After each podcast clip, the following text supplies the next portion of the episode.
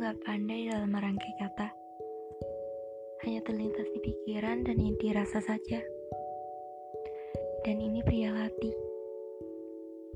Pria hati yang gak bisa dipaksa, apalagi diatur. Ya maunya sih bukan dia, tapi sudah terlanjur dia. Mungkin sudah takdirnya begini. Ya sudah mau bagaimana lagi. Dia juga begitu. Dia punya hati. Gak mungkin juga kita paksa dia untuk suka sama kita. Karena cinta gak bisa dipaksa, apalagi dikekang. Dan gak ada yang tahu juga jika cinta akan berlaku pada siapa, di mana, dan kapan. Karena semua ini di luar kendali kita.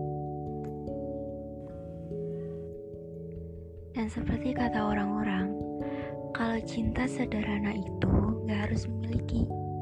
Ketimbang dia sama kita, tapi dia gak bahagia, bahkan mungkin tersakiti. Karena kita tahu, bahagia dia bukan ada di kita. Dan sepertinya kita tak perlu melupakannya. Karena yang seharusnya kita lakukan adalah. Dan semoga kelak kita akan dipertemukan dan dipersatukan dengan seseorang yang bisa diajak kerjasama dalam urusan perasaan maupun kesetiaan yang menempatkan kita di posisi satu-satunya, bukan salah satunya.